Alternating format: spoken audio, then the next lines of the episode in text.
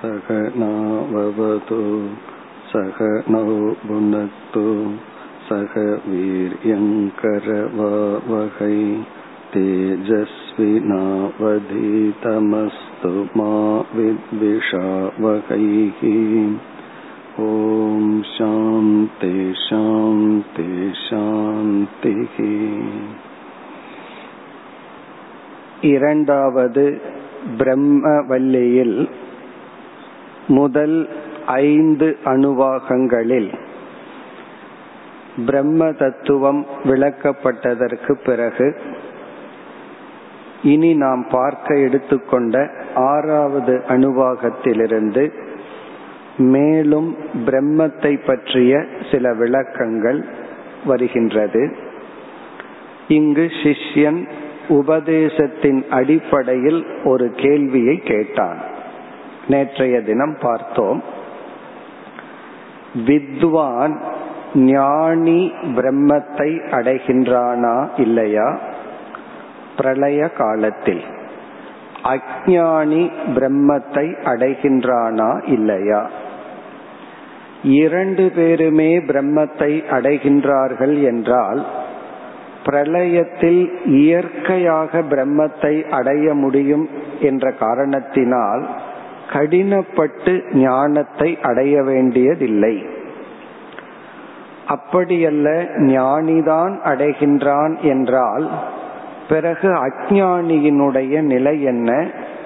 பிரம்மத்திற்கு அப்பாற்பட்டு அஜானி நிற்கின்றான் என்றால் பிரம்மன் அனைத்துக்கும் காரணம் என்று சொல்ல முடியாது. இப்படி ஒரு கேள்வி சூழ்நிலை வந்து வந்துள்ளது. இதற்கு ஆசிரியர் பிறகுதான் பதில் சொல்ல போகின்றார். அந்த பதிலை நாம் நேற்றே பார்த்தோம். ஞானி அஜானி இருவருமே பிரம்மஸ்வரூபம். ஆனால் ஞானிதான் அடைகின்றான். அஜானி அடைய வேண்டியதில்லை அறியாமையினால் பிரம்மத்திடமிருந்து விலகி இருக்கின்றான். ஒரு பொருளை நாம் உண்மையாலுமே விட்டு விடுகின்றோம் அல்லது நஷ்டம் அடைவதற்கும். நஷ்டம் அடைந்து விட்டோம் என்று நினைத்து நஷ்டம் அடைவதற்கும் பலன் ஒன்றுதான். ரிசல்ட் ஒன்றுதான். ஒரு பொருளை நம்ம தொலைச்சிட்டோம்னு நினைச்சு துயரப்படுவதும் உண்மையிலேயே தொலைப்பதும் வேறு இல்லை. ரிசல்ட் பலன் ஒன்றுதான். அவ்விதம் பிரம்மத்தை நாம் இழந்து அதனால் துயரப்பட வேண்டியதில்லை. பிரம்மத்தை இழந்தோம் என்ற எண்ணத்தினாலேயே நாம் துயரப்படுகின்றோம். இப்ப நிஜமாலுமே ஒரு பேய் வர்றதுக்கும் பேய் வந்துள்ளதுன்னு கற்பனை பண்ணி பயப்படுறதுக்கும் அந்த பயத்தில் வேற்றுமை இல்லை. அதுதான் பதிலாக வர உள்ளது. பிறகு ஏற்கனவே இனி ஒரு சந்தேகமும் வந்துள்ளது. பிரம்ம அஸ்திவா பிரம்மன் இருக்கின்றதா? ஆரம்பத்தில் என்ன கூறினார்? பிரம்மன் இருக்கின்றது என்று நம்புபவர்கள். புரிந்து கொள்வதற்கு முன்பே அதை ஏற்றுக்கொள்பவர்கள் சத் புருஷர்கள் அவர்கள்தான் உண்மையில் இருப்பவர்கள். ஆகவே இதற்கு பிறகு வருகின்ற பகுதிகள் எல்லாமே பிரம்மத்தை பற்றி விளக்கமும் பிரம்மத்தை நாம் ஏற்றுக்கொள்வதற்கான உறுதியும் கொடுக்கப்படுகிறது. இந்தந்த காரணத்தினால் பிரம்ம தத்துவம் நமக்கு விளங்காவிட்டாலும் அதை நாம் ஏற்றுக்கொள்ள வேண்டும்.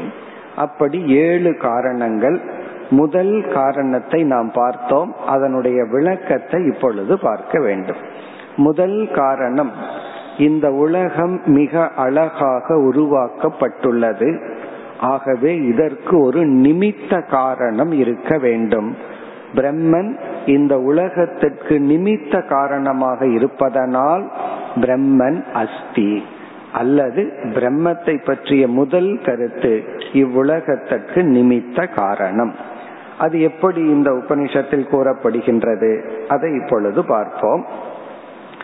சோ காமயத பகுஸ்யாம் பிரஜா ஏ ஏதி சதபோதப்யத ச தபஸ்தத்வா இதம் சர்வம் அசிருஜத இப்ப இந்த பகுதியில் முதல் காரணம் பிரம்மன் இந்த உலகத்துக்கு நிமித்த காரணம். சக அகாமயத. அந்த பிரம்ம தத்துவம் அல்லது ஆத்ம தத்துவம் ஆசைப்பட்டது. அந்த பிரம்மத்துக்கு என்ன ஆசை வந்ததாம்? பகுஸ்யாம் பிரஜா ஏய. நானே பலவாக ஆவேனாக என்று அந்த பரம்பொருள் விருப்பப்பட்டது. சக தபக தப்பியத அந்த பரம்பொருள் தவத்தை மேற்கொண்டது.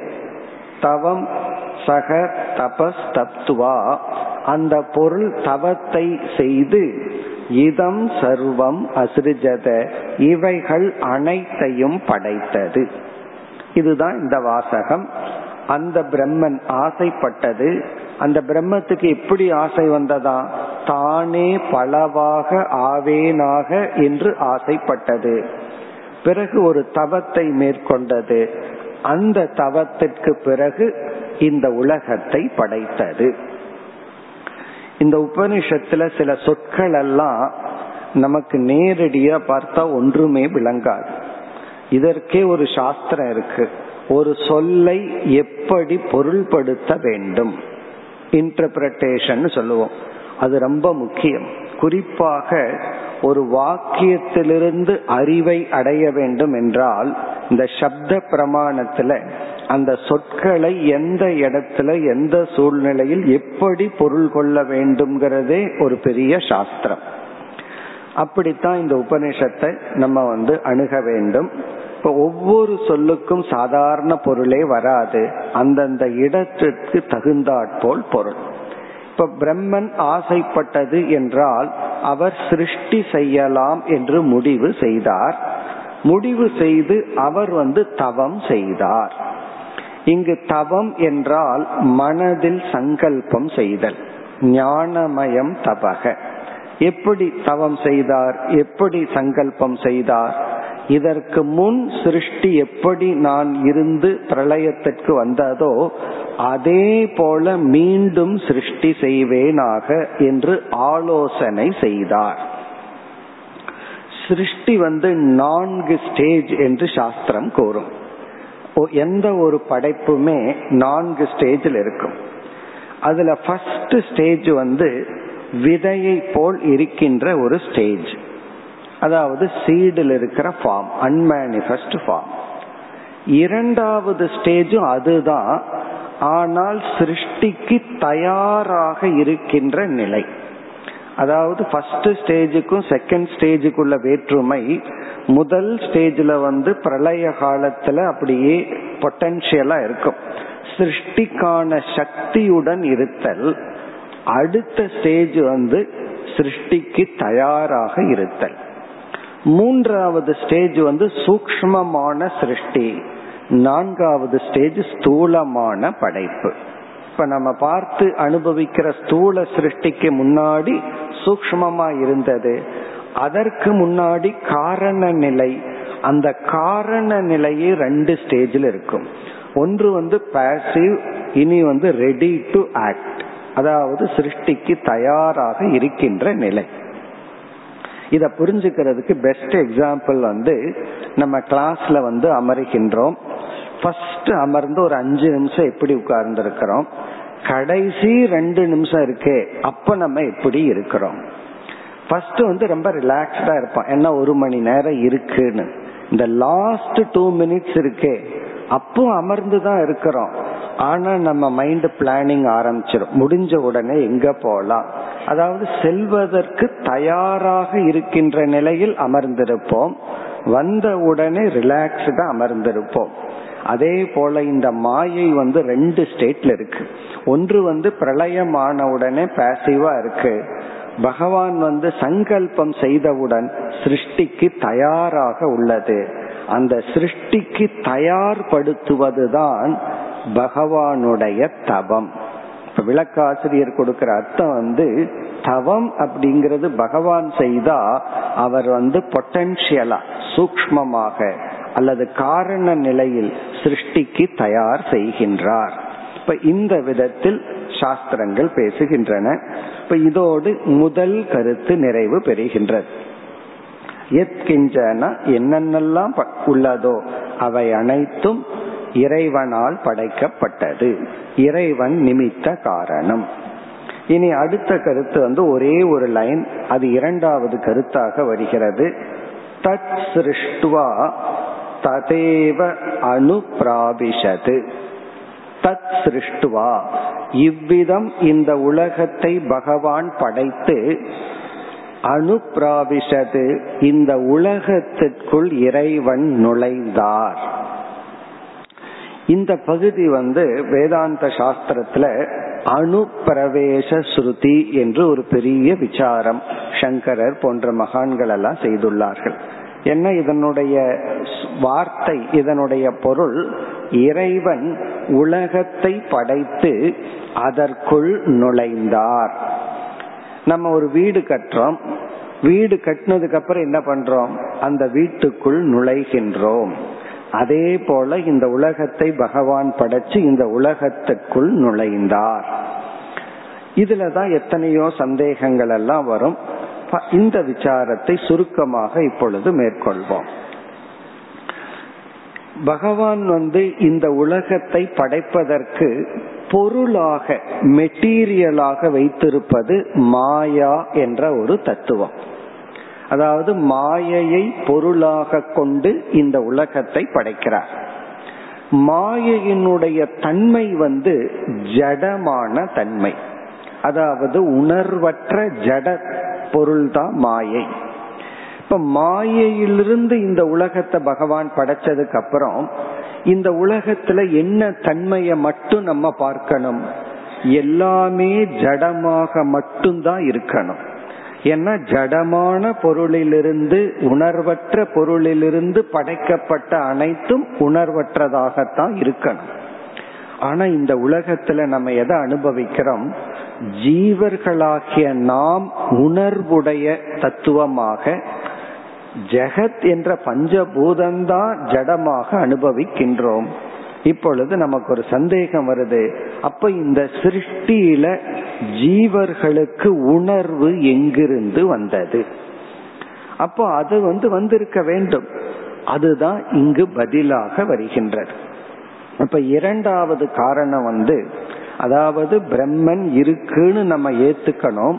நம்ம மனது வந்து ஏதோ ஒரு காரணத்தினால நமக்கே காரணம் தெரியாம அந்த பிரம்மத்தை ஏற்றுக்கொண்டு விட்டது. இந்த ஆஸ்திக்க புத்தி நமக்கு வந்திருக்கு.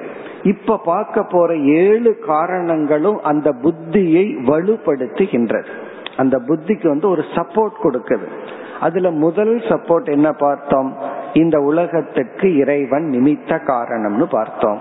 இப்ப நம்ம பார்க்கிற இரண்டாவது சப்போர்ட் என்னவென்றால் பிரம்மன் ஜீவரூபமாக இருப்பதனால். அல்லது ஜீவனிடத்தில் உணர்வை அனுபவிப்பதனால் மாயைதான் இந்த உலகத்துக்கு காரணம் என்றாலும் அந்த மாயைக்குள் மாயைக்கு அப்பாற்பட்ட ஒரு பொருளினுடைய அனுகிரகம் இருந்தாக வேண்டும். அதனால் தான் நாமெல்லாம் உணர்வுடன் இருக்கின்றோம். பிரம்மன் ஜீவரூபமாக இருப்பதனால் அல்லது ஜீவர்கள் இருப்பதனால் நாம் பிரம்மத்தை ஏற்றுக்கொண்டாக வேண்டும். அப்ப இரண்டாவது காரணம் நம்ம வந்து பிரம்மத்தை ஏற்றுக்கொள்வதற்கு இரண்டாவது சப்போர்ட்டிங் லாஜிக் வந்து ஜீவரூபம் ஜெகதி வர்த்ததே. இந்த உலகத்தில் ஜீவஸ்வரூபம் இருப்பதனால் பிரம்மனை நாம் அங்கீகரிக்க வேண்டும். ஏற்கனவே அங்கீகரித்திருந்தால் அதை உறுதிப்படுத்த வேண்டும். இப்ப அதை தான் இப்பொழுது நாம் பார்க்க போகின்றோம். இறைவன் இந்த உலகத்தை படைத்து உலகத்தை பார்க்கிறார். எல்லாமே ஜடமா இருக்கு. எல்லாமே ஜடமா இருந்தா இந்த உலகத்துல என்ன விவகாரம் நடக்கும்? ஒரு டிரான்சாக்சனுமே நடக்காது. அப்ப விவகாரம் நடக்கணும்னா படைக்கப்பட்ட இந்த உலகத்துல ஏதோ ஒரு அம்சம் வந்து உணர்வுடையதாக வேண்டும். அது உணர்வுடையதாக மாறினால்தான் அந்த உணர்வுடைய தத்துவம் ஜடமான பொருள்களோடு விவகாரம் செய்ய முடியும். அல்லது ஒரு ஜீவனும் இனியொரு ஜீவனும் விவகாரம் செய்ய முடியும். அதனால என்ன செய்தாராம்? அவர் இந்த உலகத்திற்குள் ஜீவரூபமாக மாறினார். அதாவது நுழைந்தார் என்றால் ஜீவன் என்ற தத்துவமாக மாறினார். அதுதான் இதனுடைய பொருள். இந்த உலகத்தை படைத்து தத் சிருஷ்டுவா ததேவ ஆணு பிராவிஷது இந்த உலகத்துக்குள் அவர் நுழைந்தார் என்றால் உலகத்தை படைச்சார் இந்த உடலை படைக்கிறார் மனதையும் படைக்கிறார். இவைகள் எல்லாமே பேசிக்கா இனர்ட் ஜட தத்துவங்கள். இந்த மனதிற்குள் தன்னுடைய பிரதிபிம்பத்தை இறைவன் தோற்றி வைக்கின்றார். இந்த ரிஃப்ளக்ஷனை வந்து பகவான் தோற்றி வைக்கின்றார். அப்ப மனது என்ன ஆகுதுன்னா உணர்வுடைய தத்துவமாக மாறுகின்றது. இப்ப பானை இருக்கு. பானைக்குள்ள தண்ணீர் இருக்கு. சூரியன் வந்து அந்த தண்ணீரில் பிரதிபிம்பிக்கும் பொழுது அந்த சூரியனுக்குள்ளேயே ஒரு சூரியன் இருப்பது போல் அந்த பானைக்குள்ளேயே ஒரு சூரியன் இருப்பது போல் நமக்கு தெரிகின்றது. இந்த சூரியன் வந்து பானைக்குள் நுழைந்தேன்னு சொன்னா அது எப்படி இருக்கும்? உண்மையிலேயே பானைக்குள் இருக்கிற தண்ணீருக்குள்ள சூரியன் நுழைவதில்லை. ஆனால் தன்னை போல ஒரு சூரியனை என்ன செய்கின்றது? அந்த தண்ணீருக்குள் இருப்பது போல் காட்சி அளிக்கின்றது. அப்படி ஒன்று நடக்கின்றது. அதுதான் இங்கு சொல்லப்படுகிறது. நம்முடைய உடல் ஜடம் அது நமக்கு தெரியும். நம்முடைய மனதும் ஜடம். அது நம்மால் அனுபவிக்க முடியாது. என்றுமே உணர்வுடையதாத்தான் அனுபவிக்கின்றோம். அந்த மனதிற்குள் பரமாத்மா தன்னுடைய சைத்தன்ய சொரூபமாக பிரதிபிம்பமாக ஒரு ரிஃப்ளெக்ஷனாக காட்சி அளிக்கின்றார். அப்ப இந்த உலகம் இரண்டாக பிரிகின்றது. எப்படி பிரிகின்றது? போக்தா போக்யம். அனுபவிப்பவன் அனுபவிக்கப்படும் பொருள் என்று பிரிகின்றது. இந்த ஜெகத்தே துவைத சொரூபம் இருமை சொரூபம். இந்த ஃபர்ஸ்ட் டிவிஷன் முதல் துவைதம் என்னவென்றால் இந்த உலகத்துல உருவான முதல் துவைதம் வந்து அனுபவிப்பவன் அனுபவிக்கப்படும் பொருள். அதாவது போக்தா அப்படின்னா அனுபவிக்கிறவன். போக்கியம்னா அனுபவிக்கப்படும் பொருள். அந்த பொருள் பிறகு பலதா பிரிக்கப்பட்டுள்ளது. முதல்ல அஞ்சு பூதமா பிரிகின்றது. பிறகு எத்தனையோ வேற்றுமைகளுடன் அனுபவிக்கப்படும் பொருள் இருக்கின்றது. ஆனால் அனுபவிப்பவன் என்ற ஒரு டிவிஷன் உருவாகின்றது. அதுதான் இந்த ஸ்லோகத்தின் சாராம்சம். இந்த பகுதியினுடைய சாராம்சம். இங்க வந்து பெரிய விசாரம் எல்லாம் பண்ணி இந்த சொல்ல அப்படியே எடுத்துட்டு பலர் பல தவறான கருத்துக்களையும் உருவாக்கி உள்ளார்கள் இப்ப இறைவன் வந்து இந்த உலகத்தில் நுழைந்தார்னு சொன்னா எப்படி கை வந்து வாயில நுழையிறது போல நுழைந்தாரா? எப்படியெல்லாம் நுழைந்தார்னு ஒரு பெரிய விசாரம். அதெல்லாம் தர்க்க ரீதியான விசாரம். நம்ம அந்த விசாரத்தை எல்லாம் விட்டுட்டு கடைசியில என்ன முடிவு சொல்லப்படுகிறத தான் இப்பொழுது பார்க்கின்றோம். அந்த முடிவு என்னவென்றால் ஜடமான ஜீவனுடைய உடலுக்குள் உணர்வு பூர்வமாக ஒரு தத்துவம் தோன்றி உள்ளது அது ஜீவ தத்துவம் அதற்கு காரணமாக இருப்பவர் பிரம்மன். எப்படி பானையில் இருக்கிற தண்ணிக்குள்ள சூரியன் இருக்கோ அந்த சூரியனுக்கு காரணமா ஒரிஜினல் சூரியன் இருக்கோ அதுபோல பிரம்மன் தான் ஜீவனுடைய உணர்வுக்கு காரணம். அந்த உணர்வு வந்தவுடன் இந்த உலகம் ஜீவன் ஜெகத் என்ற ஒரு பிரிவை அடைந்து விவகாரம் டிரான்சாக்சன் நடக்கின்றது. இப்ப பிரம்மத்தை பற்றி நமக்கு கிடைச்ச இனியொரு கருத்து என்ன? ஜடமாக படைக்கப்பட்ட இந்த உலகத்தில் சேதன தத்துவமாக உணர்வு ரூபமாக ஜீவன் மாறுவதற்கு காரணம் அந்த பிரம்ம தத்துவம். சரி பிரம்ம தத்துவத்திடம் எப்படி இந்த உணர்வு வந்தது என்றால் அதுதான் பிரம்மத்தினுடைய லட்சணமாக நாம் பார்த்தோம். சத்தியம் ஞானம் அனந்தம்.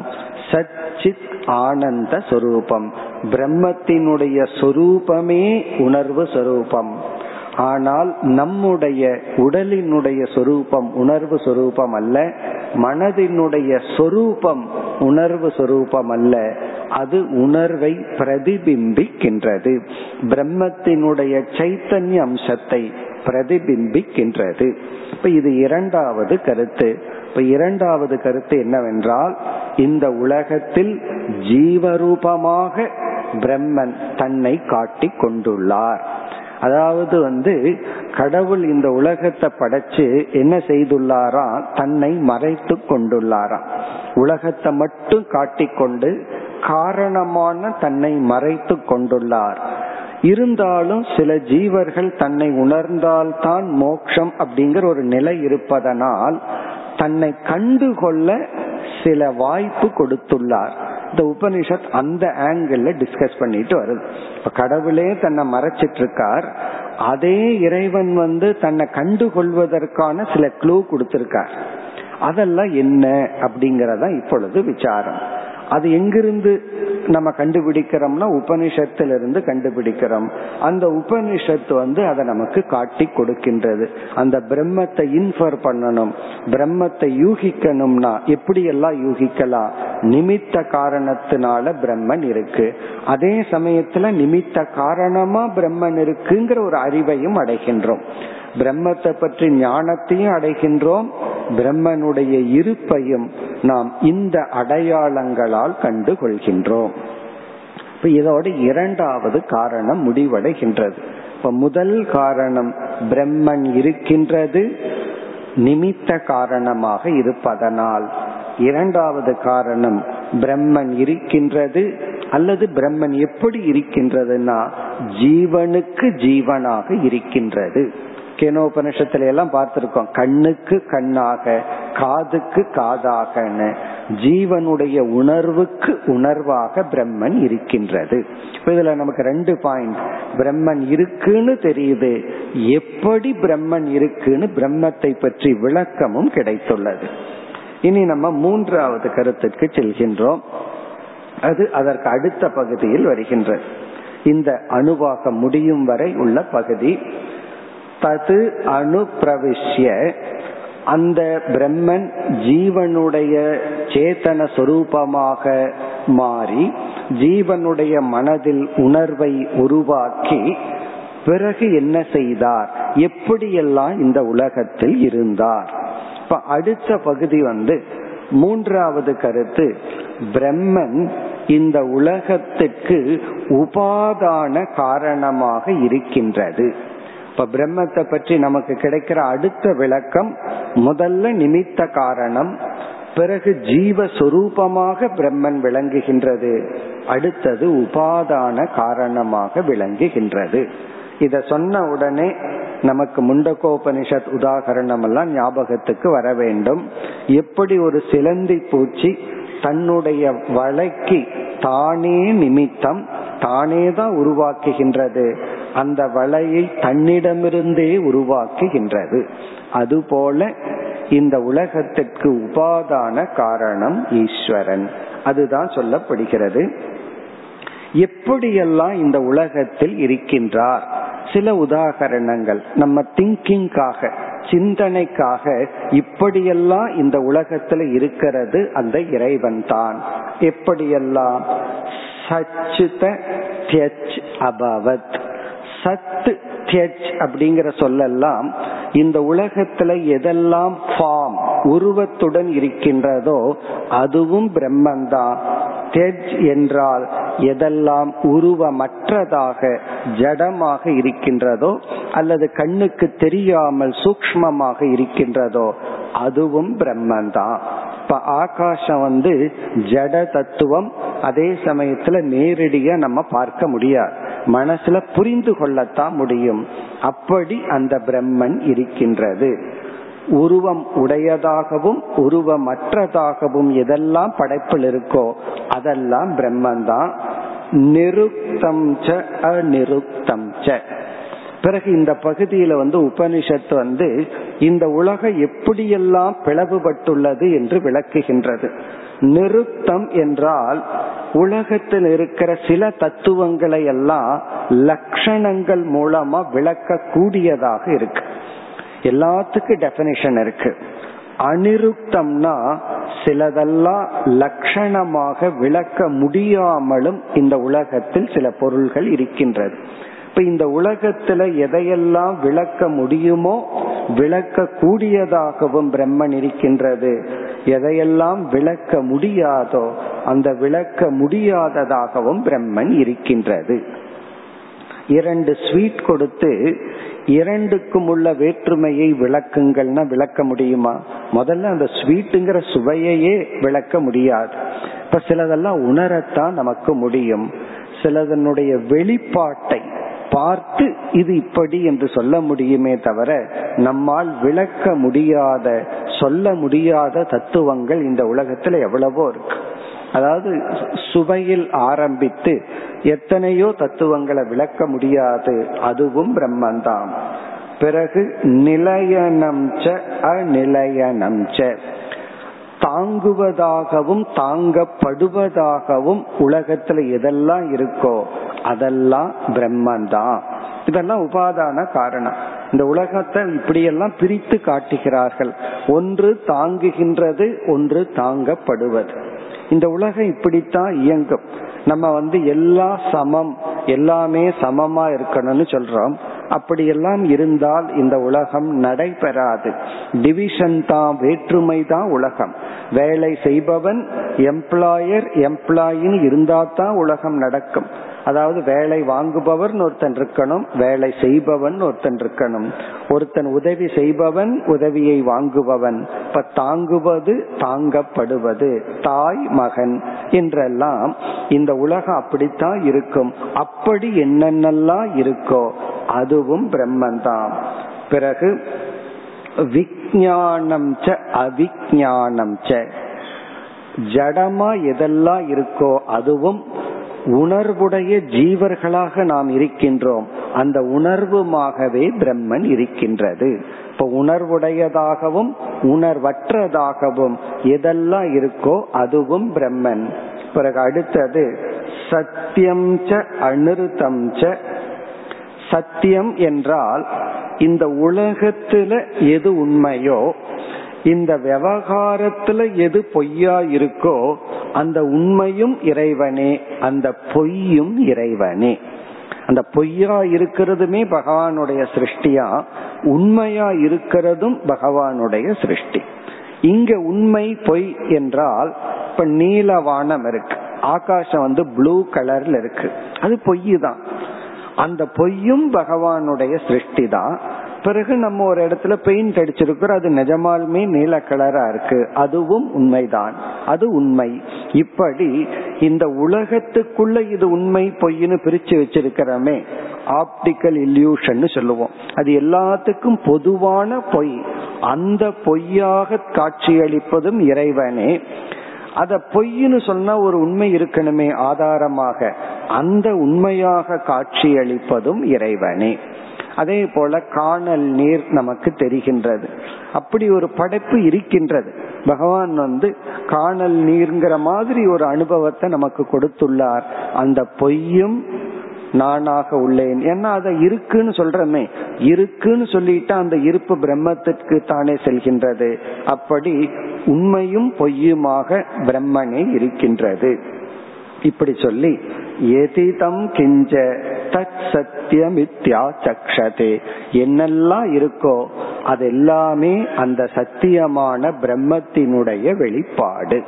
இப்ப இந்த கருத்துக்கள் எல்லாம் பிரம்மத்தை பற்றி மேலும் நாம் புரிந்து கொள்ள சாஸ்திரம் கொடுக்கின்ற கருத்துக்கள் அல்லது பிரம்மத்தினுடைய இருப்பை உறுதி செய்ய காரணங்கள். இப்ப இத்துடன் ஆறாவது அணுவாகம் நிறைவு பெறுகின்றது. இனி நாம் ஏழாவது அணுவாகத்திற்கு செல்ல வேண்டும். இந்த அத்தியாயத்துல வந்து ஒன்பது அணுவாகங்கள் உள்ளது. அதுல நம்ம வந்து ஆறாவது முடித்துள்ளோம். இந்த ஏழாவது அணுவாகத்துல பிரம்மத்தை பற்றிய மேலும் நான்கு கருத்துக்கள் வருகின்றது. இந்த நான்கு சேரும் பொழுது இந்த ஏழு தத்துவங்கள். இதுல முதல் கருத்துக்கு வருகின்றோம். இங்க நான்காவது பாயிண்ட் எடுத்துக்கலாம். நாலு ஐந்து ஆறு ஏழு இங்கு வருகின்றது. இப்ப இங்கு என்ன சொல்லப்படுகிறது? இங்கு ஆரம்பம் எப்படி என்றால் அசத்வா இதமக்ரே ஆசித் ததோவை சத் அஜாயத தஸ்மாத் ஆகவே ஆத்மானம் சுயம குருத தஸ்மாத் தத் சுகிருத முச்சத இதி. இப்ப இந்த போர்ஷன் வரைக்கும் ஒரு கருத்து. இப்ப இங்கு வந்து ஆரம்பம் பார்த்தோம்னா அசத்வா இதமக்ர ஆசித்.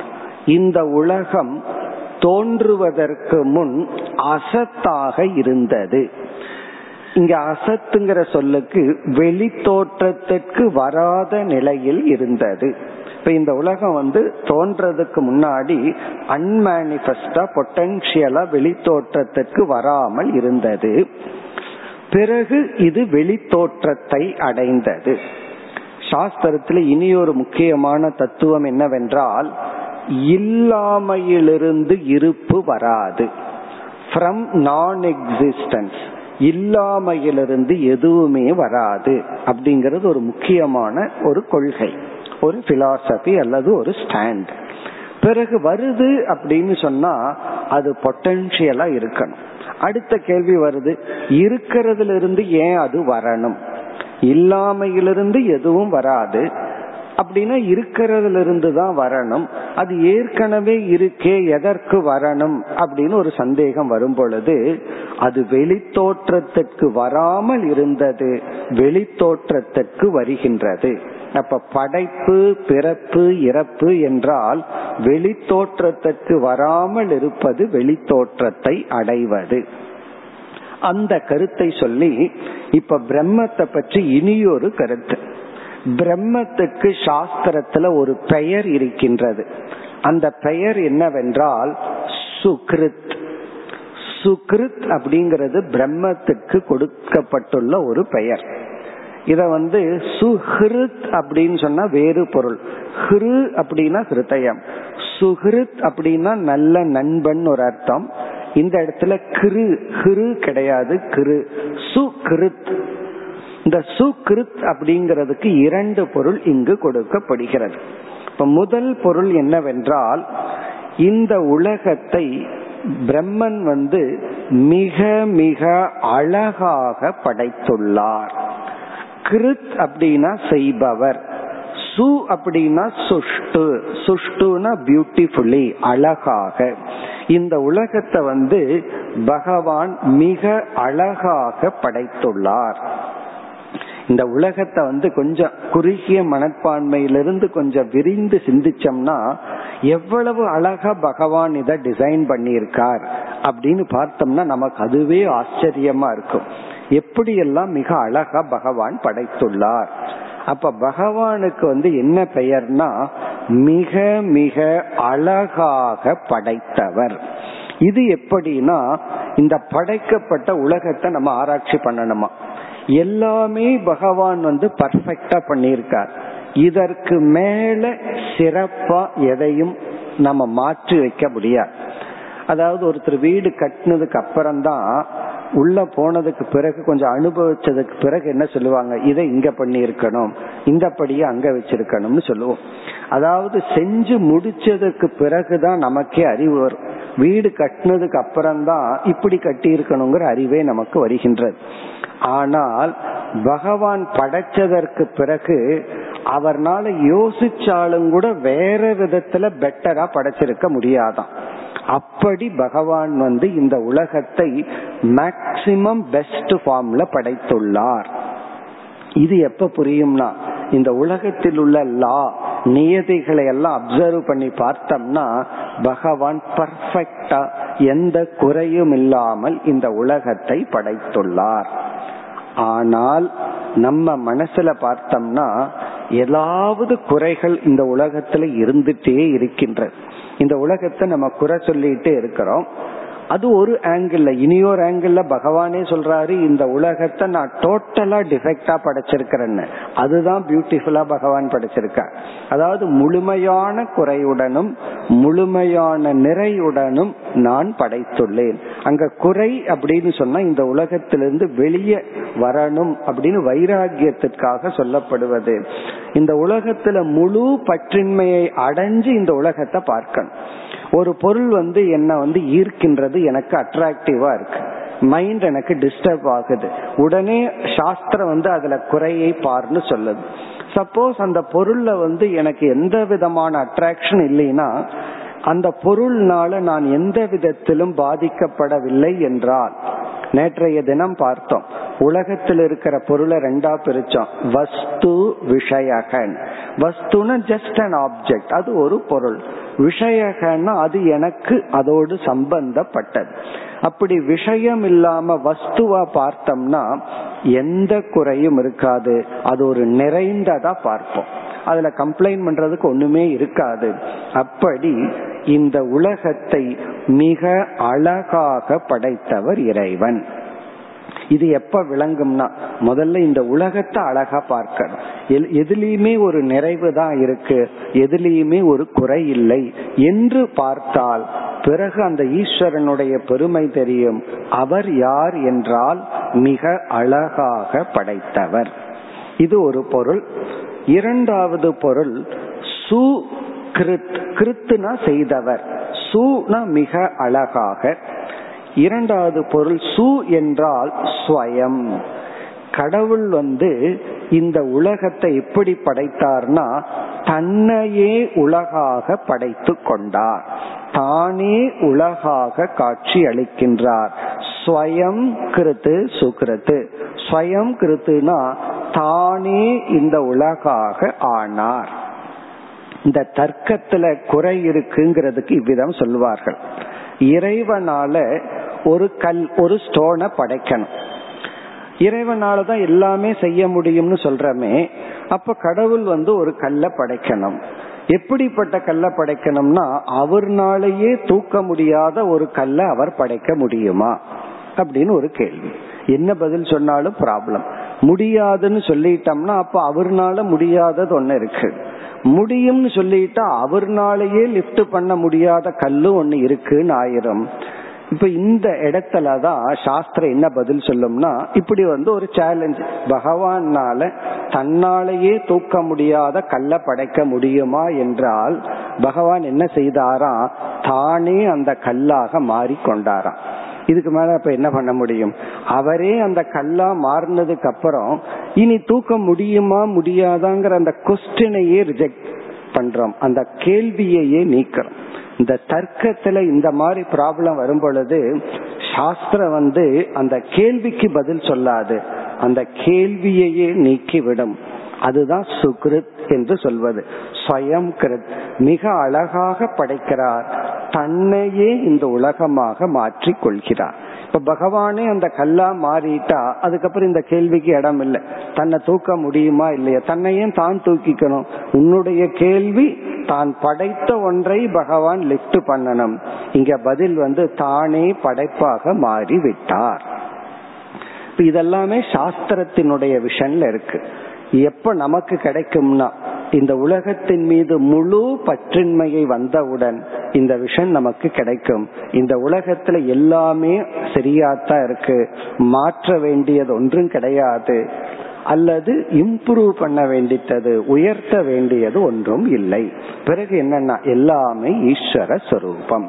இது வந்து நான்காவது கருத்து. இப்ப நான்காவது கருத்து வந்து பிரம்மன் சுகிருதமாக இருப்பதனால். இதையெல்லாம் எப்ப அப்ரிசியேட் பண்ண முடியும்னா இந்த உலகத்தை பர்ஃபெக்டா பார்க்கும்போது நிறைவாக முழுமையாக பார்க்கும் பொழுது இந்த உலகம் இறைவனால் மிக அழகாக வடிவமைக்கப்பட்டுள்ளது. ஆகவே அந்த பிரம்ம தத்துவத்தை ஏற்றுக்கொள்ள வேண்டும் அல்லது அந்த பிரம்ம தத்துவம் இருக்கின்றது என்ற ஸ்ரத்தை உறுதிப்பட வேண்டும். இனி ஐந்தாவது கருத்துக்கு போவோம். வை தத் சுகிருதம் ரசோ வை சக. அடுத்த கருத்து வந்து இதனுடைய பொருளை மட்டும் இங்க நம்ம பார்க்கிறோம். இதனுடைய விளக்கத்தை தான் நம்ம அடுத்த பகுதியில பார்க்க போகின்றோம். நம்முடைய அடுத்த எட்டாவது அணுவாக வந்து ஆனந்த மீமாம்சா. ஆனந்தத்தை பற்றிய ஒரு பெரிய விசாரம். அதாவது ஷோர்ஸ் ஆஃப் ஆனந்தம். ஆனந்தம் நமக்கு எப்படி வருகின்றது? ஆனந்தத்தினுடைய தன்மை என்ன? சுகத்தை பற்றிய விசாரம். அந்த கருத்து தான் இங்கு கோடிட்டு காட்டப்படுகின்றது. ரசோ வைசக ரசம் ஹி அயம் லப்துவா ஆனந்தி பவதி. இந்த உலகத்துல வந்து பகவான் படைத்துள்ளார். இந்த உலகத்துல வந்து ஜடமான பொருளை படைச்சார். ஜடமான உடலை படைச்சார். பிறகு வந்து ஜடத்துக்கும் ஜட விவகாரம் நடக்காதுன்னு சொல்லி சித் சொரூபமா உள்ள போய் நம்மை உணர்வுடைய மாற்றினார். அப்ப இந்த உலகத்துல என்ன மட்டும் நம்ம அனுபவிக்கணும்? ஜடமான ஒரு பொருளுடன் உணர்வுடையவன் டிரான்சாக்ட் பண்றத பார்க்கணும். இதற்கு அப்பாற்பட்டு நம்ம என்ன அனுபவிக்கிறோம்? சுகம் ஆனந்தம் இன்பம் என்ற ஒன்றை அனுபவிக்கின்றோம். இப்பொழுது கேள்வி இந்த இன்பத்துக்கான மூல காரணம் என்ன? ஆனந்த ஹேது என்ன? இந்த இடத்துல உபனிஷத் வந்து ஆனந்தத்திற்கு பயன்படுத்துற சொல் வந்து ரசக. ரசோ வை சக. சக அந்த இறைவன் ரசஸ்வரூபம் ஆனந்த சொரூபம். இப்ப இறைவன் ஆனந்த சொரூபமா இருக்கிறதுனால அயம் ரசம் லப்துவா ஆனந்தி பவதி. ஒரு ஞானி ஆனந்த சொரூபமான இறைவனை அடைந்து ஆனந்தத்தை அனுபவிக்கின்றான். இப்ப இங்க அடுத்த ஐந்தாவது கருத்து என்னவென்றால் ஆனந்த ஹேதுகு ஈஸ்வரக. இந்த உலகத்துல ஆனந்தம்ங்கிற ஒன்றை அனுபவிப்பதனால் அதற்கு காரணமாக இறை தத்துவம் இருந்தாக வேண்டும். அதுதான் இங்கு காரணம். இதனுடைய முழு விளக்கத்தை நம்ம அடுத்த பகுதியில விரிவா பார்க்க இருக்கின்றோம். இங்க இதனுடைய எசன்ஸ் சுருக்கத்தை மட்டும் பார்ப்போம். அதாவது ஒரு பொருள் இருக்கு. அந்த பொருளிடத்தில் ஆனந்தம் அப்படிங்கிற அம்சம் கிடையாது. எந்த ஆப்ஜெக்ட் எந்த பொருளிடத்திலும் ஆனந்தம்ங்கிற தன்மை கிடையாது. ஆனா நம்ம அனுபவத்துல அந்த பொருளோடு இணக்கம் வைக்கும் பொழுது ஆனந்தம்ங்கிற ஒரு அனுபவம் நமக்கு வருகின்றது. பிறகு ஆழ்ந்த உறக்கத்தில் எந்த பொருளோடும் நாம் இணக்கம் வைப்பதில்லை. அங்கும் ஆனந்தம் என்ற ஒரு அனுபவத்தை நம்ம பார்க்கிறோம். ஒரு பொருளிடத்திலும் ஆனந்தம் இல்லை ஆனா அனுபவத்துல அதோடு நாம் இணக்கம் வைக்கும் பொழுது ஆனந்தத்தை பார்க்கிறோம். ஒரு கடையிலிருந்து ஒரு பொருள் வாங்கிட்டு வர்றோம். அது நம்ம கைக்கு வந்த உடனே ஒரு ஆனந்தத்தை அனுபவிக்கிறோம். பிறகு அடுத்ததான லெவல்ல பார்த்தோம்னா எந்த பொருளோடும் சம்பந்தம் வைக்கவில்லை. இந்த உலகத்தையே நம்ம டிஸ்மிஸ் பண்ணிட்டு ஆழ்ந்த உறக்கத்தில் உலகம் கொடுக்கிறத விட அதிகமான ஆனந்தத்தை அனுபவிக்கின்றோம். பிறகு ஞானி வந்து உறங்கவும் இல்லை ஏன்னா உறக்கத்தில் இருந்தா காமனா இருக்கிற ஆனந்தத்தை அனுபவிக்கலாம். அஜானிகளுக்கு ஷோர்ஸ் ஆஃப் ஹாப்பினஸ் வந்து இன்பத்துக்கான காரணம் வந்து உலக பொருள்கள். ஞானி வந்து அந்த உலக பொருள்களை மனதளவில் பொய்யாக்கி விட்டான். ஒரு பொருளிலிருந்து சுகம் வரணும்னா அதுக்கு ஒரு ரியாலிட்டி கொடுத்தாகணும். அதுக்கு ஒரு சத்தியத்துவம் மெய் அப்படிங்கிற புத்திய கொடுக்கணும். அது பொய் என்றால் அதிலிருந்து இன்பத்தை நம்ம டெரைவ் பண்ண முடியாது. அதுக்கு ஏதாவது ஒரு சத்தியத்துவ புத்தி கொடுத்தா தான் அதுல இருந்து இன்பத்தை நம்ம அனுபவிக்க முடியும். இப்ப குழந்தை இருக்கு அந்த பொம்மைக்கு மெய் தன்மை உண்மைங்கிற தன்மை ஏதோ கொடுக்கறதுனாலதான் அதுல இருந்து இன்பத்தை அனுபவிக்கின்றது. நம்ம இங்க இன்பத்தை மட்டும் பேசிட்டு இருக்கோம் அதேதான் துன்பத்துக்கும் காரணம். அந்த பொம்மையை குழந்தை கையிலிருந்து பிடுங்கின உடனே அந்த குழந்தை அழுகுது.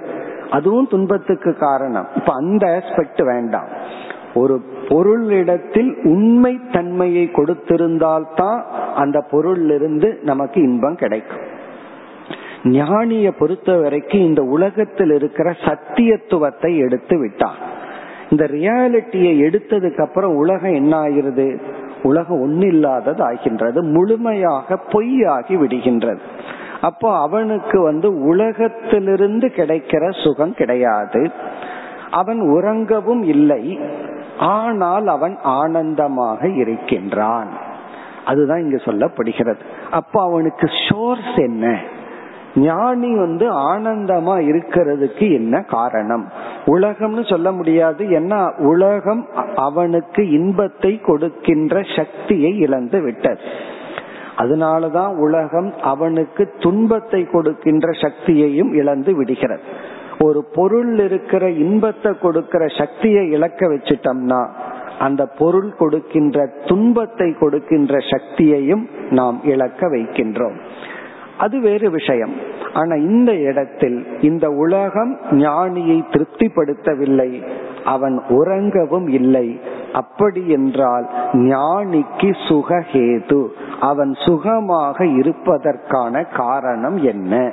என்றால் ஞானி சொல்றான் என்னுடைய ஞானம்தான் சுக காரணம் அந்த ஞானமே அவனுக்கு சுகத்துக்கு காரணமா? அடுத்த கேள்வி எதை பற்றிய ஞானம்? பிரம்மத்தை பற்றிய ஞானம். அந்த பிரம்மத்தை பற்றிய ஞானம் இவனுக்கு இன்பத்தை கொடுக்கணும்னா அந்த ஞான விஷயம் ஆனந்த சுரூபமாக இருக்க வேண்டும். இப்படி யூகித்து பிரம்மன் ஆனந்த சொரூபம் என்று இங்கு கூறப்படுகிறது. அயம் ஞானி இந்த ஞானியானவன் ரசம் லத்வா ஆனந்த சொரூபமான பிரம்மத்தை அறிந்ததனால் அந்த ஆனந்த சொரூபமான பிரம்மத்தை அறிந்து இவன் ஆனந்தமாக இருக்கின்றான். அப்ப வந்து உபனிஷத் எப்படி கனெக்ட் பண்ணதுன்னா ஞானி ஆனந்தமா இருக்கிறதுலயே பிரம்மன் இருக்குன்னு புரிந்து கொள்ள வேண்டும். அவன் ஏன் ஆனந்தமா இருக்கிறான்? ஆனந்த ரூபமான பிரம்மத்தை உணர்ந்ததனால். இதனாலதான் ஒருவன் துறக்கும் பொழுது உலகமே அவனை பார்த்து பரிதாபப்படுது.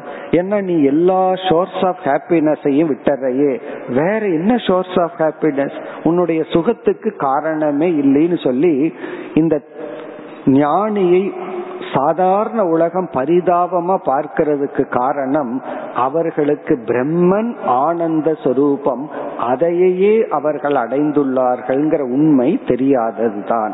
இப்ப இங்க சாஸ்திரம் சொல்கின்ற பதில் வந்து அல்லது பிரம்மத்தை பற்றி கொடுக்கின்ற விளக்கம் வந்து பிரம்ம ஆனந்த சொரூபம்.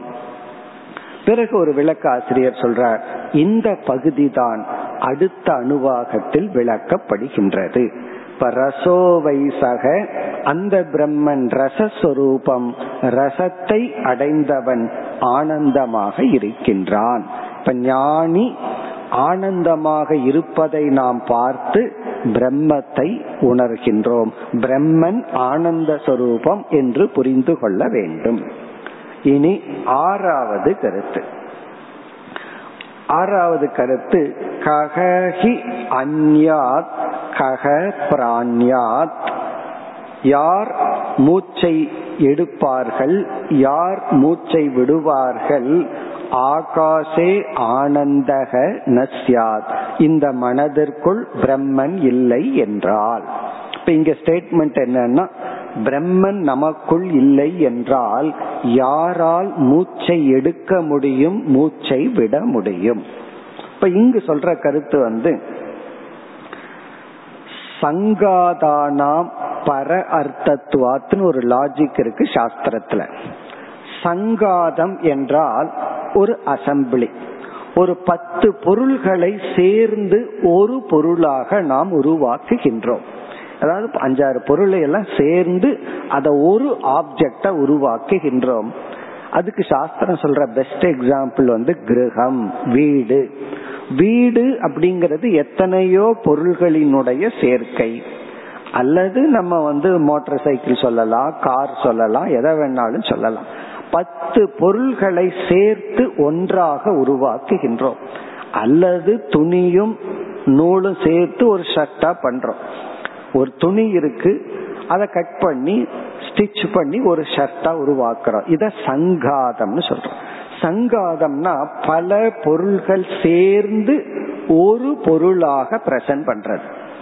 இப்படி ஒன்று இருந்தால் சாஸ்திரம் சொல்ற லாஜிக் என்னன்னா இது எதற்காக என்றால் என்னென்ன பொருள்கள் எல்லாம் சேர்ந்து ஒரு பொருளாக உருவாக்கப்பட்டதோ இந்த என்ன ஒரு பத்து பொருள் சேர்ந்து ஒரு பொருளா உருவாக்கப்பட்டிருந்தால் அது பத்து பொருளுக்கு அப்பாற்பட்ட ஒரு பொருளுக்காக அப்படின்னு சொல்லப்படுகிறது. ஒரு பத்து ஆப்ஜெக்ட வச்சு ஒரு ஆப்ஜெக்டா நம்ம வச்சிருந்தோம்னா அது வந்து இந்த பத்துக்குள்ள இருக்கிற ஒண்ணுக்கா இருக்காது. பத்துக்கு அப்பாற்பட்ட ஒன்றுக்காகத்தான் இது. இப்ப வீடு கட்டணும்னா எவ்வளவு ஆப்ஜெக்ட் வேணும்னு நமக்கு தெரியும்.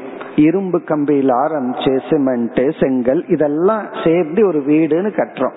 அது எதற்காகனா செங்கலுக்காக வீடு கட்டல சிமெண்ட்டுக்காக அல்ல அந்த வீட்டில் வசிப்பவனுக்காக.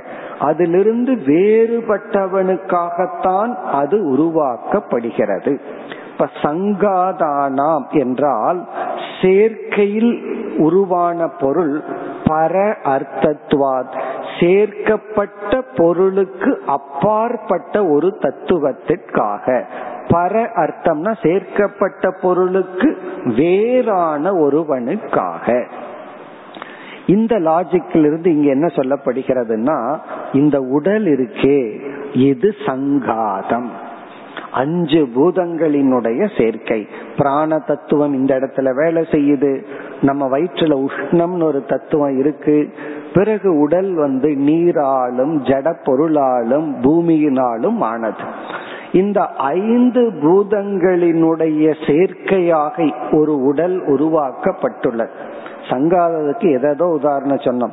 பெஸ்ட் எக்ஸாம்பிள் வந்து இந்த உடல் தான் சாஸ்திரம் சொல்வது. இந்த உடல் பிராணன் பிறகு மற்ற அனைத்து விதமான தாதுக்களாலும் நீராலும் நெருப்பாலும் உருவாக்கப்பட்டுள்ளது. அப்படி என்றால் இந்த உடல் பஞ்சபூதத்துக்கு வேறான ஒன்றுக்காகத்தான் இந்த பஞ்சபூதங்கள் உடலாக கூடி இருக்கின்றது. அப்படி என்றால் இந்த உடல் சங்காதம். அத முதல்ல நிரூபிக்கணும். இது அஞ்சு பூதங்களினுடைய சேர்க்கை. ஆகவே பஞ்சபூதத்திற்கு அப்பாற்பட்ட பிரம்ம தத்துவம் இதற்குள் வெளிப்படுவதற்காகத்தான் இந்த உடல் உருவாக்கப்பட்டுள்ளது. இந்த இடத்துல நம்மளுடைய உடலையே சாஸ்திரம் கோவில் போல சொல்லுது. கோவிலும் கூட ஒரு அழகான சங்காதம் தான் கோயில் எதற்குனா அதற்கு அப்பாற்பட்ட தெய்வம் என்ற ஒரு சக்தியை அங்கு நாம் உணர்வதற்கு அல்லது பார்ப்பதற்கு. வெறும் கட்டடத்துக்காக அல்ல அந்த கோயிலுக்கு அப்பாற்பட்ட ஒரு தத்துவத்துக்காக கோயில் இந்த உடல் உடலினால் செய்யப்பட்ட பஞ்சபூதத்திற்கு அப்பாற்பட்ட ஜீவன். அந்த ஜீவனே பிரம்மன்னு பார்த்தோம். அந்த பிரம்மத்துக்காக. இப்ப அந்த கருத்து ஆறாவதாக சொல்லப்படுகிறது. அதாவது இந்த உடல் எதற்காக என்றால் உடலுக்கு அப்பாற்பட்டுள்ள பிரம்மன் தன்னை வெளிப்படுத்தி கொள்வதற்காக. இதுல இருந்து என்ன புரிஞ்சுக்கிறோம்னா இந்த உடல் ஒரு சங்காதம் ஒரு சேர்க்கை. ஆகவே இந்த உடலை அனுபவிப்பவன் உடலுக்கு அப்பாற்பட்ட பிரம்ம தத்துவம். இவ்விதம் இந்த ஆறு கருத்துக்களும் பிரம்மத்தை நிலைநாட்ட கூறப்பட்டுள்ளது. இனி இறுதியான ஒரு கருத்து வந்து இதுவும் ஒரு ஆங்கிள் பார்த்தா புரியாத மாதிரி இருக்கும். இனி ஒரு ஆங்கிள் யோசிச்சு பார்த்தா நமக்கு புரியும்.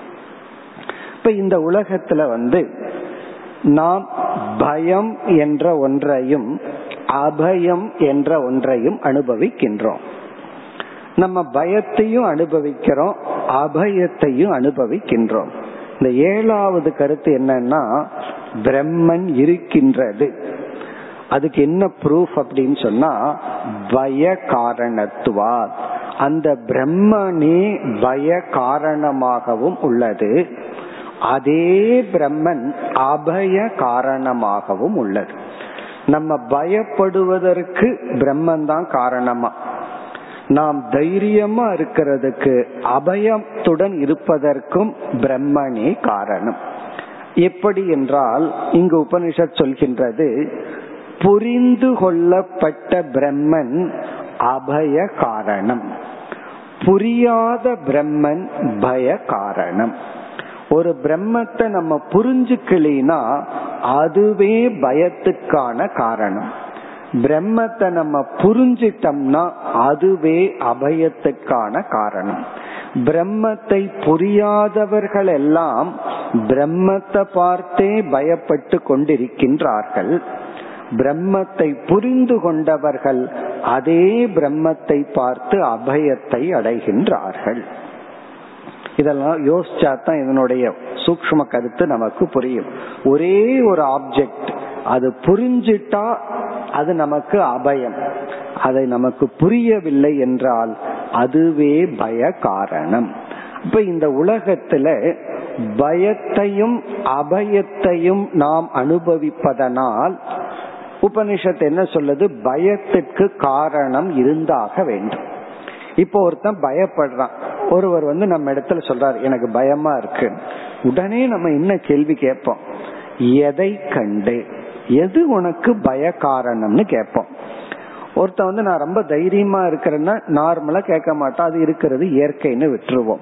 அல்லது உனக்கு எது தைரியம் கொடுத்தது? ஒருத்தன் ரொம்ப தைரியமா இருந்தா எந்த தைரியத்துல நீ வர்றன்னு சில சமயம் கேட்கலாம்.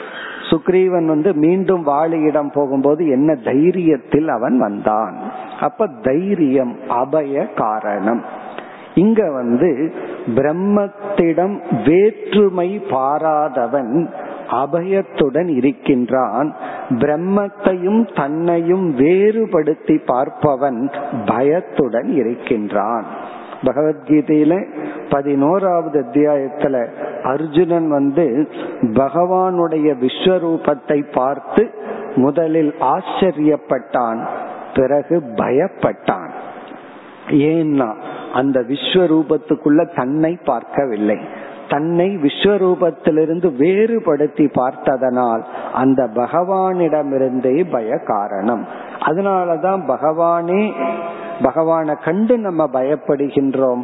அதே பகவான் அபய காரணமாகவும் இருக்கின்றார். ஒரு கையில ஆயுதத்தை வச்சுக்கிறார் பார்த்து பயந்துக்கிறோம். இனி ஒரு கையில அபய முத்திரை கொடுக்கின்றார். அந்த அடிப்படையிலும் பிரம்மன் இருக்கின்றார். அல்லது நமக்கு பிரம்மன் இருக்கிறாருங்கிறது முக்கியம் இல்லை ஏன்னா ஒரு காரணமே போது இருக்கிறார்னு ஏற்றுக்கொள்வதற்கு இங்கு பிரம்மத்தினுடைய இனி ஒரு சொரூபம் அவரே பய காரணம் அவரே அபய காரணம். அவரே பயத்துக்கு காரணமா இருக்கார். அவரே அபயத்துக்கும் காரணமா இருக்கார். அப்ப நம்ம யாரை கண்டு பயப்பட்டு இருக்கிறோம்னா பிரம்மத்தை கண்டு யாரை புரிந்து கொண்டால் பயப்பட மாட்டோம் பிரம்மத்தை புரிந்து கொண்டால். இந்த கருத்தையும் நாம் அடுத்த பகுதியில் பார்க்க போகின்றோம். ஏன்னா ஆத்ம ஞானத்தின் பலனாக அபயம்ங்கிற ஒரு வேல்யூவை பார்க்க போகின்றோம். அதனால் இந்த கடைசி இரண்டு கருத்தினுடைய விளக்கம் தான் நாம் பார்க்க போகின்ற அடுத்த எட்டாவது ஆனந்தத்தை பற்றிய விளக்கத்தை விளக்குகின்ற பகுதி. இப்ப இத்துடன் ஏழாவது அணுவாகம் முடிவடைகின்றது. இந்த ஆறு ஏழு இரண்டு அணுவாகத்தில் கேள்வி கேட்கப்பட்டது. பதில் பிறகு வரும்.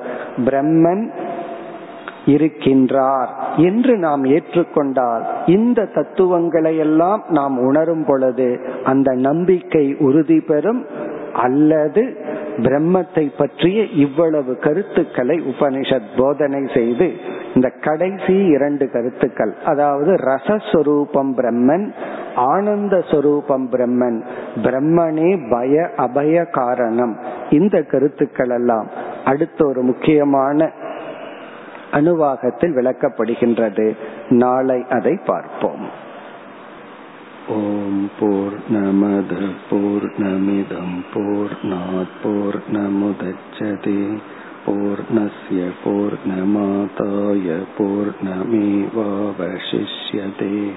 ॐ शान्ति शान्ति शान्तिः